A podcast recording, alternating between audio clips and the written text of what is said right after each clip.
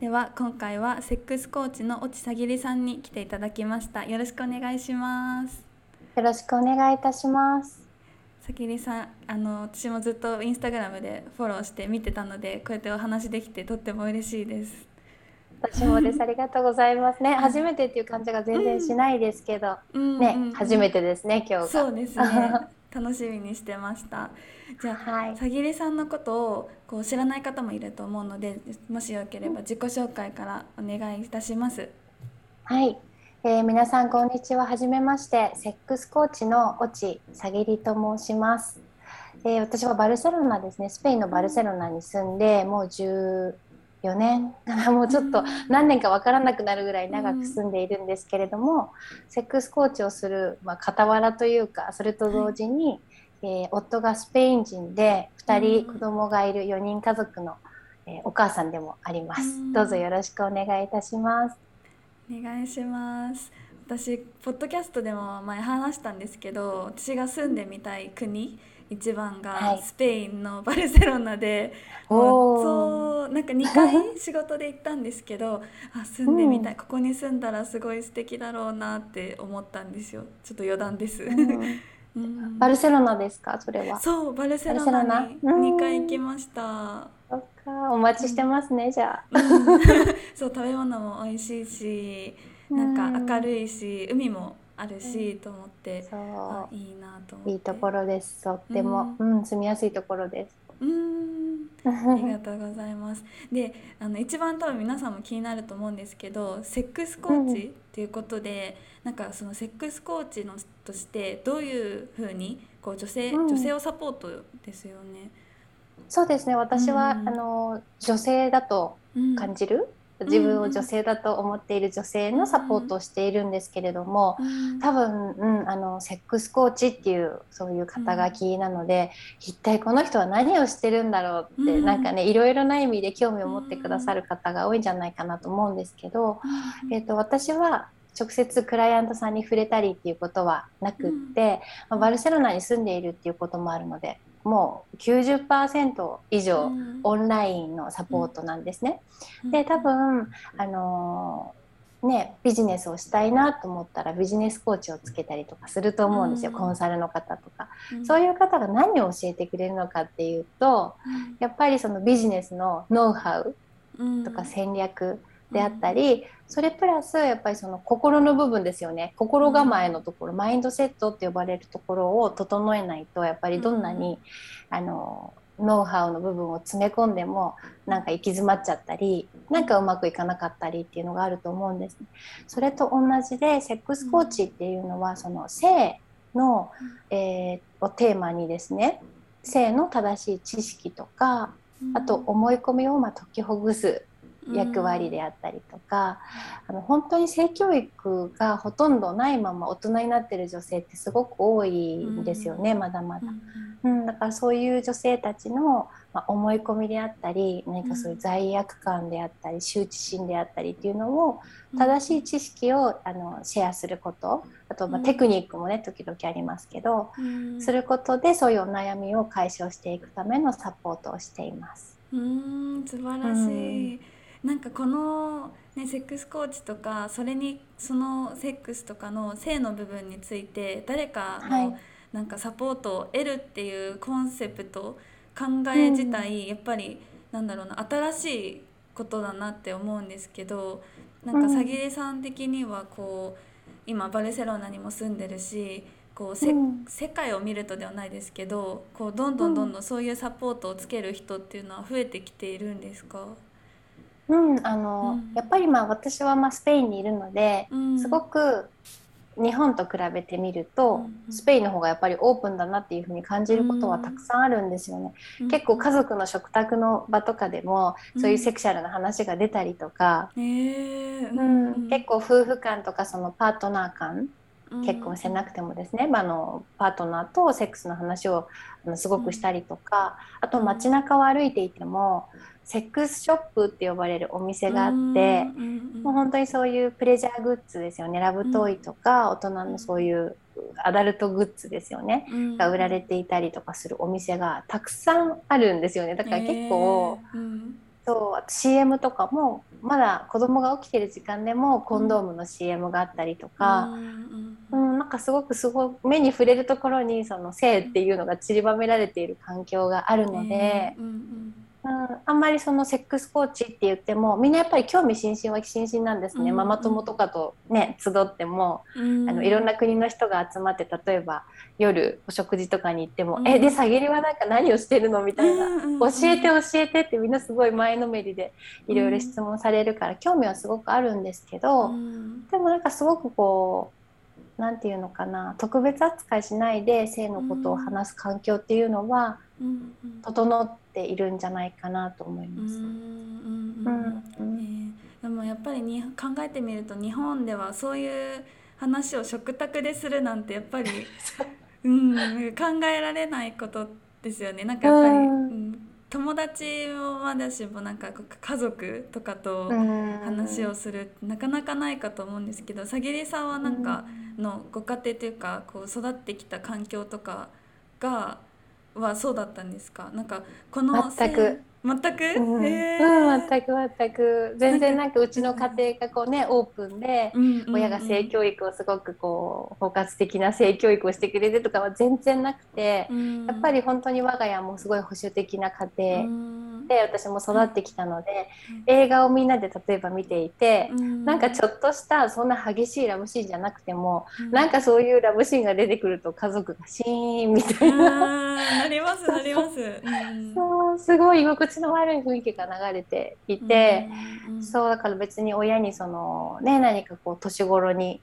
うん、ティーネイジャーになった時に、そういうセックスのことを教えてもらう機会とかもなかったですし、生理のことでさえも、こう母親とオープンに話した記憶っていうのはもうほぼないですね。うん、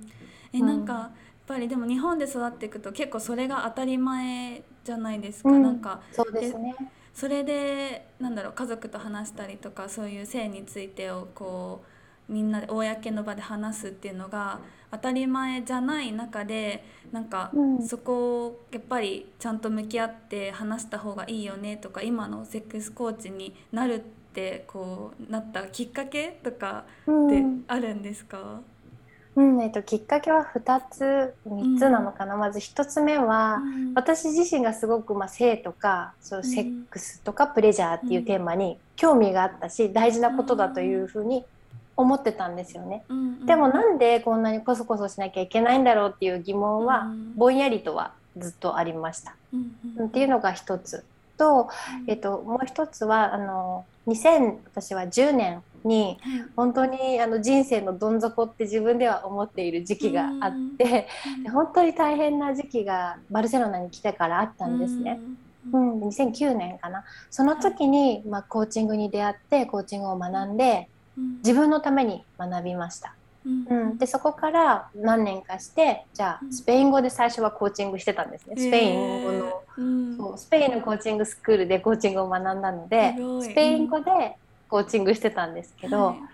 何回かそれでチャレンジして2回、うん、なんかこうフェードアウトしてしまって、うんうん、で子供が生まれるタイミングででもやっぱりなんか私はこうパッションを持って、うん、あのチャレンジする姿を子供に見せたいなっていうのがあって、うん、じゃあ日本語で日本人の女性向けにコーチングをしようと思って、まずはセルフラブを整えるっていうコーチングで、セルフエスティームコーチっていう名前で、あのデビューって言ったらね大げさですけど、そう日本語で活動をスタートしたのが2015年ぐらいなんですね。うん、うん、でそこから最初はセルフラブっていうのでやってたんですけどその後やっぱり私が外あの外国に住んでパートナーが外国人なので、うん、国際結婚とか国際恋愛のパートナーシップのご相談がすごく増えてきたんですね。うん、うん。でそうするとパートナーシップのところにどうしてもやっぱりセクシャルなテーマって入ってくるんですよね。そう。それであなんかちょっとやっぱり専門的な知識をつけないと、はい、こういうあのクライアントさんがせっかくね私をこう信頼してきてくださっているのに、うん、あの100%こうサポートができないっていうこうちょっと壁にぶち当たったっていうのが2つ目で,、で3つ目は、えーと結構そのコーチング日本語でやりつつ私は普通に雇われて仕事もしていて、うん、でその仕事が不妊治療クリニックの仕事だったんですね。うん、だからその妊娠したいけどなかなか妊娠があのできないっていう方がいらっしゃっていて、まあ、いろんな方とね私は日本語を話す方のサポートに入っていたので、話すんですけど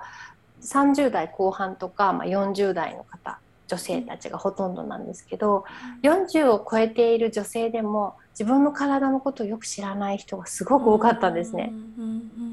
そう。で私自身もそのクリニックに入ったのが32歳ぐらいだったんですけど、その時にもう本当にゼロからスタートしたので、うん、全然知識がなくてスタートしたので毎日こう勉強しますよねそれで毎日がすごい大切な気づきなんですよ。うん、えこれ誰もこれ教えてくれなかったけどこれみんな知ってるのかなみたいなことが毎日あって、うん、それではやっぱりなんか私たちってもっと自分の体をよく知って、性のこともこんなタブータブーって言ってる場合じゃなくてちゃんと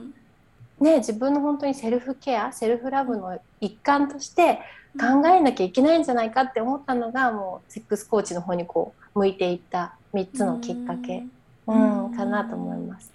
確かになんかそう言われてみると自分の体のことなのになんか私も全然知らないことまだまだたくさんあるなってなんか今思いました、うん、聞いてて。うん、そう。ねなんかあのなんだろうフェミニンエリアデリケートゾーンの,、あのケアのレッスンとかも私やっていたんですけれども、そういう話をねあのセミナーとかレッスンとかしてる中でもやっぱり体の一部なのに、うん、なんかその部分だけすごく遠い存在、近くてずっと生まれた時からそこにあるのに、とっても遠い存在のような感じでなんか恥ずかしいとか汚いとか。うん、見たくないみたいな考えをまだまだ持ってる人がすごく多いんじゃないかなと思って、うんうん、そうそうそう。大事なことですよね。体の一部なのになんでそこだけ、うん、なんか変な特別扱いしちゃうんだろうって。確かに、ね、考えるとそうですよね。うん、うん、でもやっぱりそれってなんだろうな。日本の教育とかでやっぱりこうタブーだから話さない方がいいよとかなんかちょっとそういう性,、性器をちょっとなんだろうなエロな風に捉えたりとか、うん、そういうのが風潮があるからこそ私たちなんかそう小さい頃からなんかねそうなんだろうこう話しちゃいけないものとか表に出しちゃいけないものとかなんかそういう風になんかこう思い込みじゃないけど洗脳されてたのもあるのかなって、うん、今聞いてて思いました。でもだからといってすごい大切な部分だしなんかその部分がないと私たちも生まれてきてない本当に大切な体の部分だからもっともっとケアしてこうなんだろうな知識を深めてあげるのもすごい大切ですよね。うん、うん、本当にねそう思います。なんか毎月ね例えばもう生理が始まっている年齢だったら毎月生理があの、あったりとか、もうすごく本当に重力に 耐えながら見えないところで頑張ってくれている場所ですよね。で本当に女性としてのその私たちの中の女性性の源だと思うので、そう私たち自身が大切にしてあげないと誰も他の人はね大事にしてくれないので、そうそうみんながね一人一人その大大切さに気づいた方が絶対にいいなっていうふうに日々感じています。うん、ん。本当に今話しててもそうだなってすごい思います。うん。なんかさぎりさんがこうクライアントさんとかとこう話とかをしてて、うん、なんかこのポッドキャストのリスナーのは結構私と同世代の20代、まあ、前半から後半20代の幅広い人が聞いてると思うんですけどなんかこういう世代の人でこういう悩みが多いかなってさぎれさん自身が感じることとかってありますか？うん、あの私のクライアントさんはやっぱり私がもう今42歳なんですけど、今年43になるので、大体私にあのの年代に近い方が多いんですよね、うん、でも時々20代前半の方とか、うん、あの27歳ぐらいの方とかポンポンっていらっしゃるんですけど、うん、そういう方たちのお悩みってそのセックスの経験が少ないからその、自信が持てない。すごい素敵な彼ができたんだけれども、うん、セックスの経験が少なくてとかセックスしたことがなくて多分この今の彼とはそういう関係になると思うんだけれどもどうすればいいかとかですね。うん、うん、あとはやっぱり痛みがある。セックスの時に痛みがある悩みとか、うん、そうあとはそのオーガズム。ねあの、一般的には行くってね言われますけど、その行ったことがないどういうふうにすれば行くことができるのか。っていうそういうオーガズムのお悩み。っていうのがすごく若い世代の方はね多いですね。私の年代とかになってくると,、えーと、セックスレスの問題、うん、うん、パートナーとのセックスレスの問題とか、まあ、痛みはねどの年代でも結構多いお悩みなんですけど、そう。年代が変わるとやっぱりお悩みもちょっとね変わってくるかなっていうのはあります。うんうん、あでもなんか私自身もなんかその成功中の痛みっていうのはすごく、うん、なんか毎回ではないんですけどやっぱ感じる時はあるからなんか、そこでなんかサポートできるとしたらなんかどんなことがあるんですか？私の個人的な質問になっちゃうけど、うん。うん、でも多分知りたい人がねいっぱいいると思うんですよね。うん。うん、性交痛の原因っていろいろあるんですけど、うん、まあ、そのホルモンのバランスであったりとか、あとはそのやっぱり一番多いのは、あの知識不足によるその準備不足みたいな感じで、そう。であとはその話しにくいテーマだからパートナーに言えない、私もうちょっと時間が必要なんだけどっていうのをパートナーに伝えられなくて、あの痛みを感じてしまう。もっと具体的に言うならば例えば本当に女性だけじゃなくて男性も性の知識が足りない状態で大人になってる人が多いんですね。うん、うん、でどこでセックスの知識をこう入手するか触れるかっていうと、やっぱりアダルトビデオが多いですよね、ポルノ。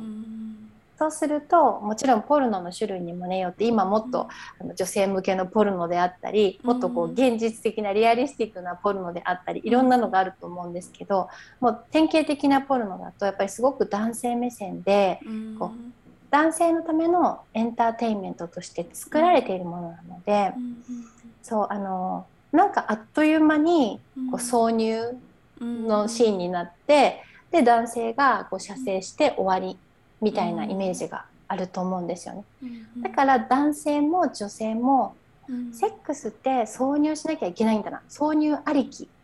だと思ってる人も多いと思うし、あとはそのその射精をしてこそもうフィニッシュ。そこでもうやっとこう最後まできちんと終えた達成感みたいなのがねあると思うんですけどなんか実際には男性と女性ってその興奮していくプロセスがちょっと違うので。女性の方がすごく時間がかかるんですね。特にこう自分一人でこうセルフプレジャーマスターベーションの時間であれば自分のことを知っていて自分のこう気持ちいいポイントが分かるからもっと早くオーガズムに達することができるんですけど相手と一緒のセックスっていうシチュエーションになるとやっぱりあのもうちょっと時間がかかるんですよね。いろんなこうちょっと緊張していたりとか、うん、相手にしてもらうから自分ほどツボを押さえてないとか、ね、いろいろあって時間がかかるんですけど、うん、それを女性も男、まあ、パートナーが男性ならば男性に相手に言えない、うん、で男性もそれを知らないと女性がこう十分に興奮していない十分にこう、興奮すればするほど潤うと思うんですね。うん、うん、だから潤ってないのに挿入とかってなると痛いに決まってますよね。うん、うん、そうそう。それがやっぱりすごく多いんじゃないかなと思います。うん、知識不足とあとはコミュニケーションできない、うん、うん、っていうところかなと。うん、なんか言うのがこう恥ずかしい。なんか言い過ぎたら私の普通個人的なあれになっちゃうけど言い過ぎたらなんか惹かれるんじゃないかなってちょっと思っちゃう時もある。うん、うん、なるほどなるほどね、うん、そう。相手に惹かれるんじゃないかなとか、うん、相手を傷つけちゃうんじゃないかなとか、そうそうそう。だけどそんなことはなくてやっぱり男性も知らなくちゃいけない、だから言い方ですよねやっぱりね。うん、うん、でどうしてもそのセックスの最中にこうなかなかこう言える雰囲気ではない時は、うん、セックスと絶対関係ない時にそういう話を、うん、セックスの話をパートナーとできる関係を少しずつでいいので築いていくのってすごい大事かなと思います。なんかいきなりこうセックスのシーンであれしてこれしてって指示すると、うん、多分なんか男性もプライドが傷ついちゃうと思うんですよね。確かに、うんそうパートナーが男性の場合ですね。そうそうそう。いろんなねカップルの方がいらっしゃるからそう。私は今その女性と男性っていうヘテロセクシャルのカップルの場合の話をしてるんですけど、うん、そうそうそんな感じかな。確かに言い方すごい重要ですよね、と今思いました。でもなんかそれでこういうこととかって多分友達とかにもやっぱ言いづらかったりとか、なんかする時もあると思うのでなんかそこでやっぱりこうやってお話を聞いてくれるセックスコーチの人とかそうコーチの人がいると本当に心強いなってすごい、うん、思います。うん、ねえ。ほんなんだろうなそのやっぱりそうプロフェッショナルに、うん、私にとかじゃなくてねそのきちんとそのプロフェッショナルに相談をするメリットってどんなことでもなんですけど、うん、きちんとプロとしての知識がまずありますよね。うん、でコーチングのスキルもちゃんとあるし、あとはやっぱり話しに行った時にジャッジされない。ですよね、なんかそれでこうした方がいいよとかアドバイスをされる場所でもないので、とにかく自分が思ってることを全部一度素直に吐き出せる、外に出してあげられる。うん、っていうのはすごく大事だしこう話していくことで自分の中で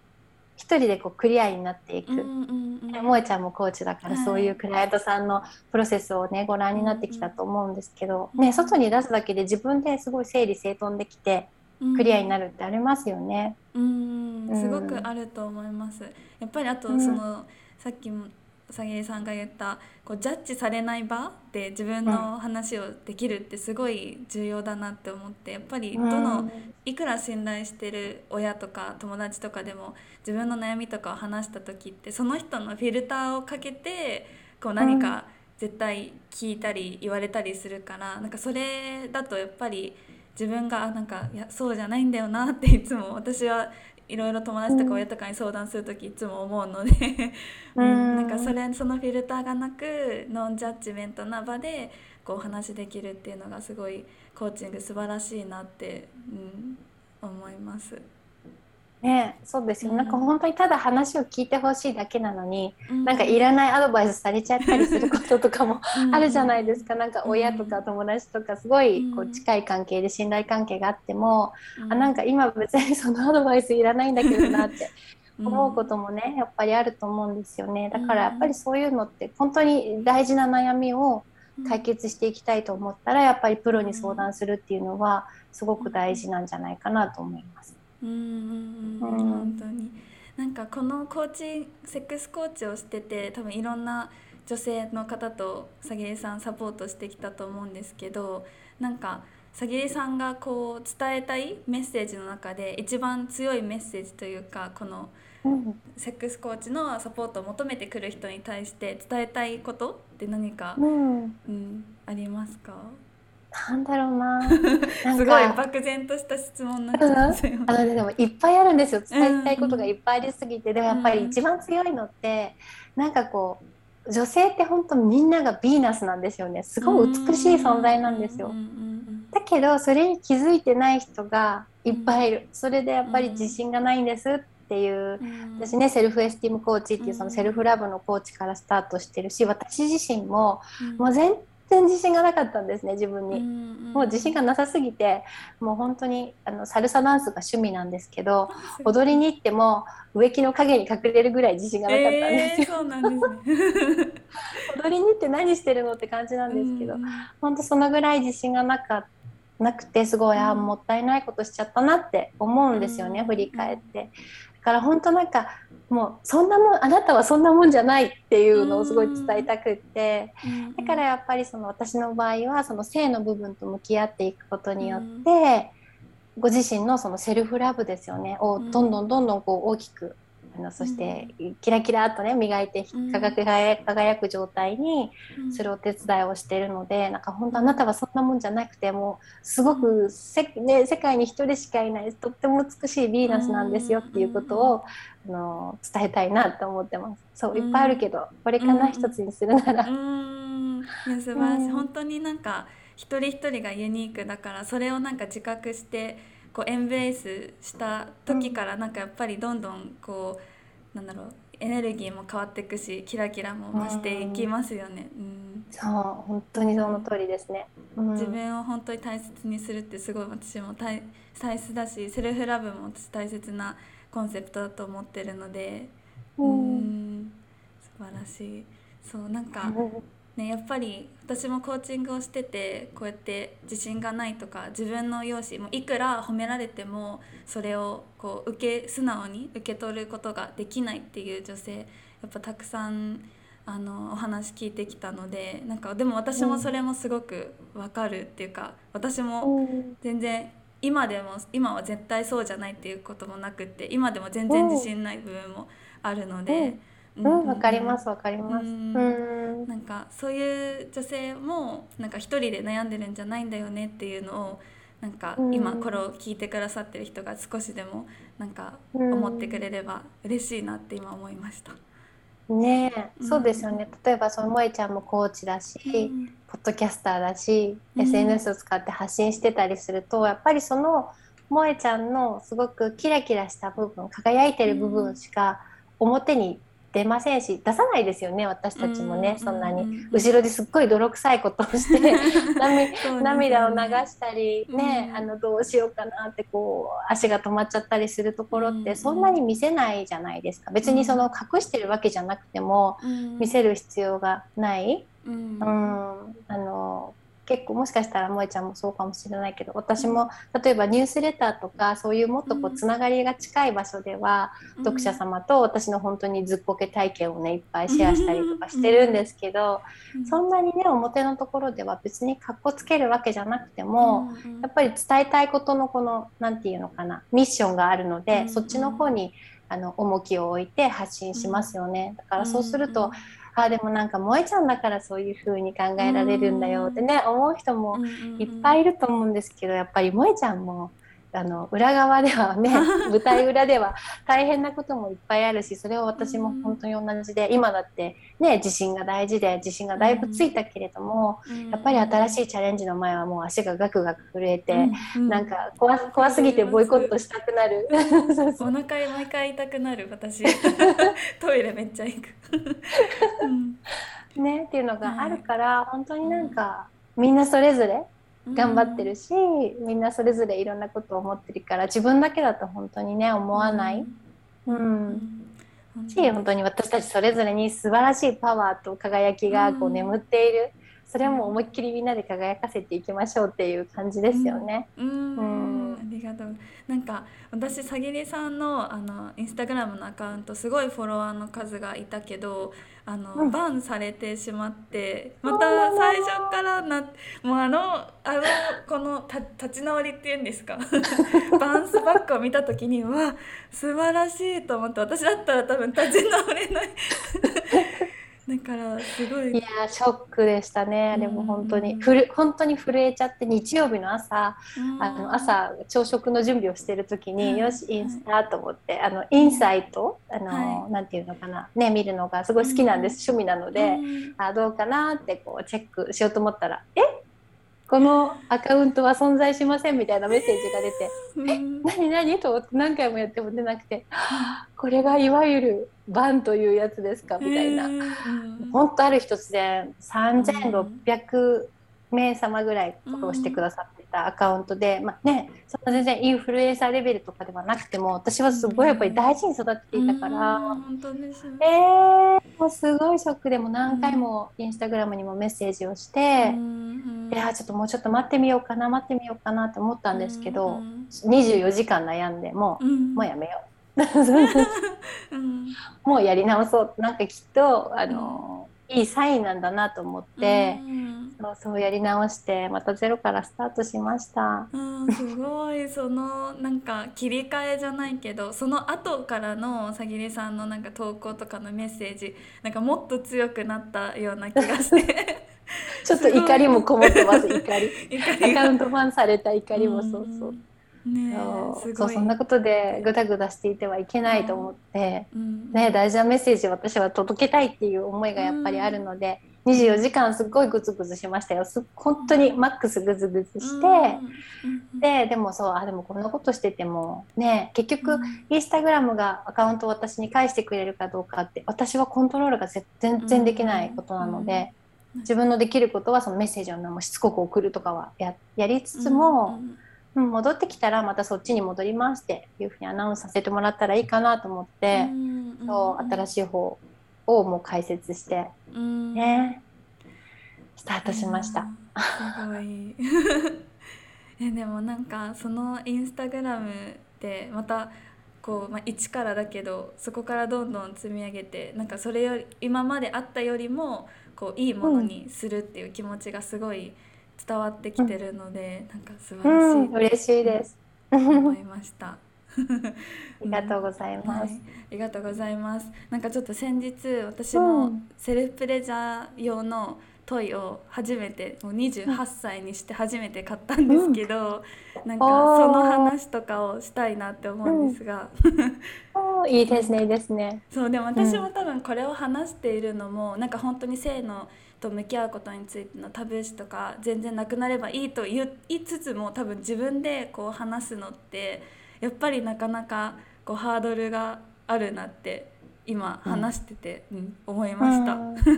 そう。ね、やっぱり本当にすっごいプライベートな部分なので、うん、なんかそのなんだろうな性にオープンな人イコール何でも自分のそのプライバシーのね、部分を公開すればいいかっていうとそういうわけでもなくて、別にあの話さなくってもその公共の電波に載せなくっても全然いいと思っていて、うん、自分の中でどれだけ自分の性にこうポジティブに向き合って大事にできるかっていうのが大事だと思うんですよね。うんなんかね28歳にして初プレジャートーイおめでとうございます。ありがとうございま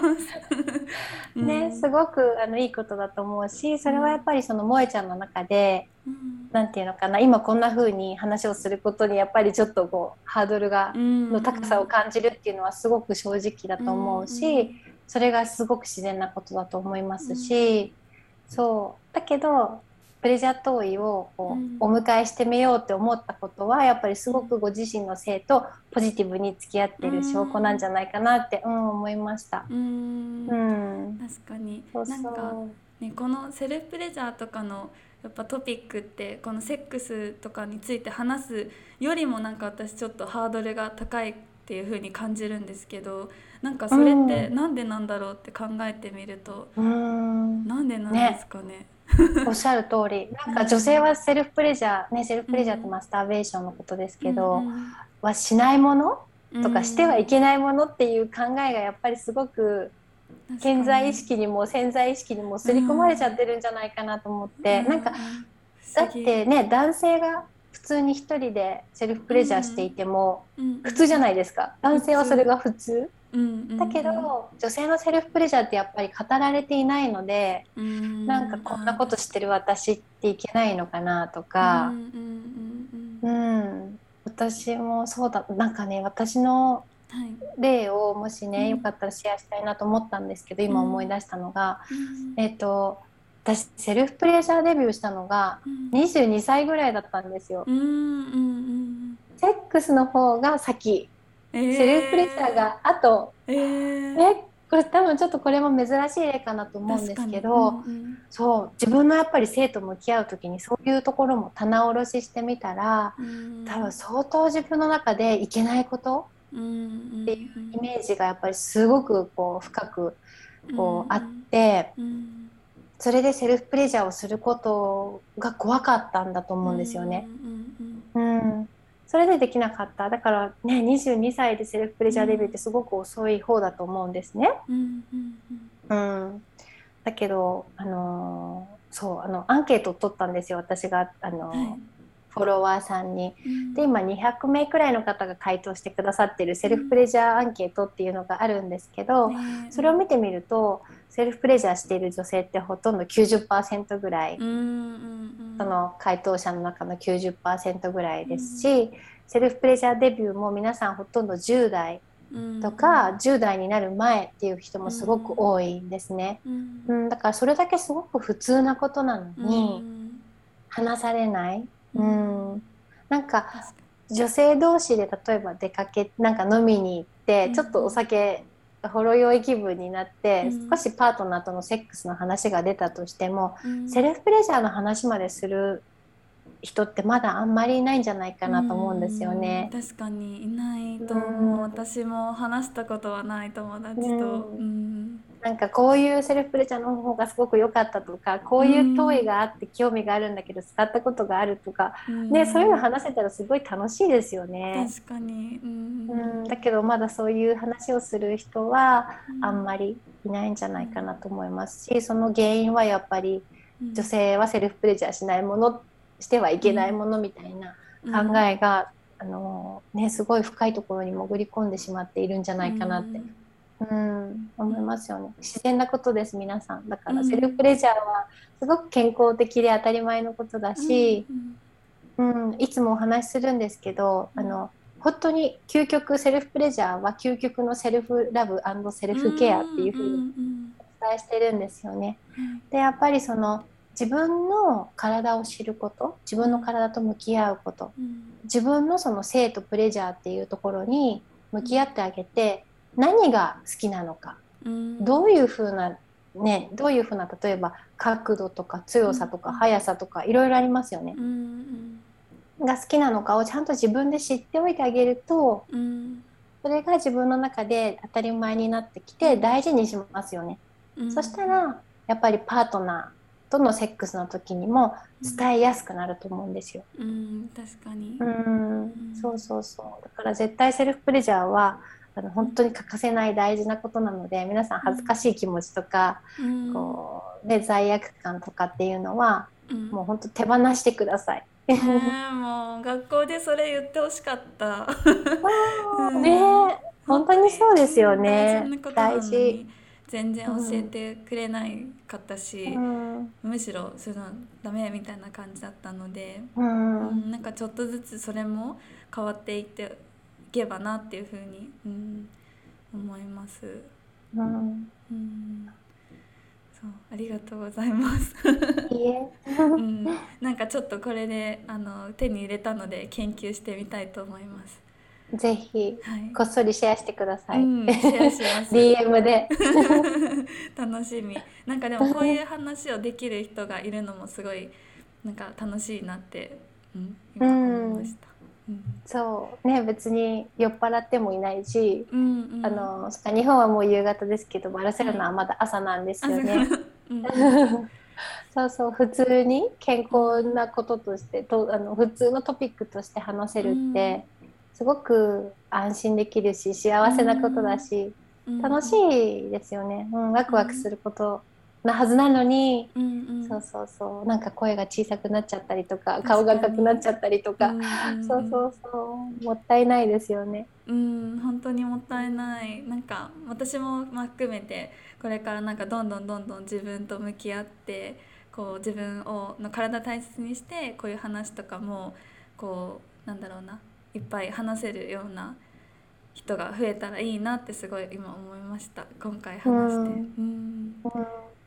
はい、ありがとうございます。ありがとうございます。さぎりさんとこうなのつながりたいとか、さぎりさんのこのサポートを受けたいとか、今これを聞いてて思った方がもしいたら、どこでつながれるかとか、あの、はい、教えていただきたいです。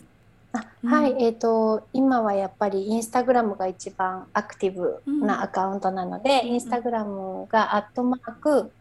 セックスコーチさぎり BCN はバルセロナの BCN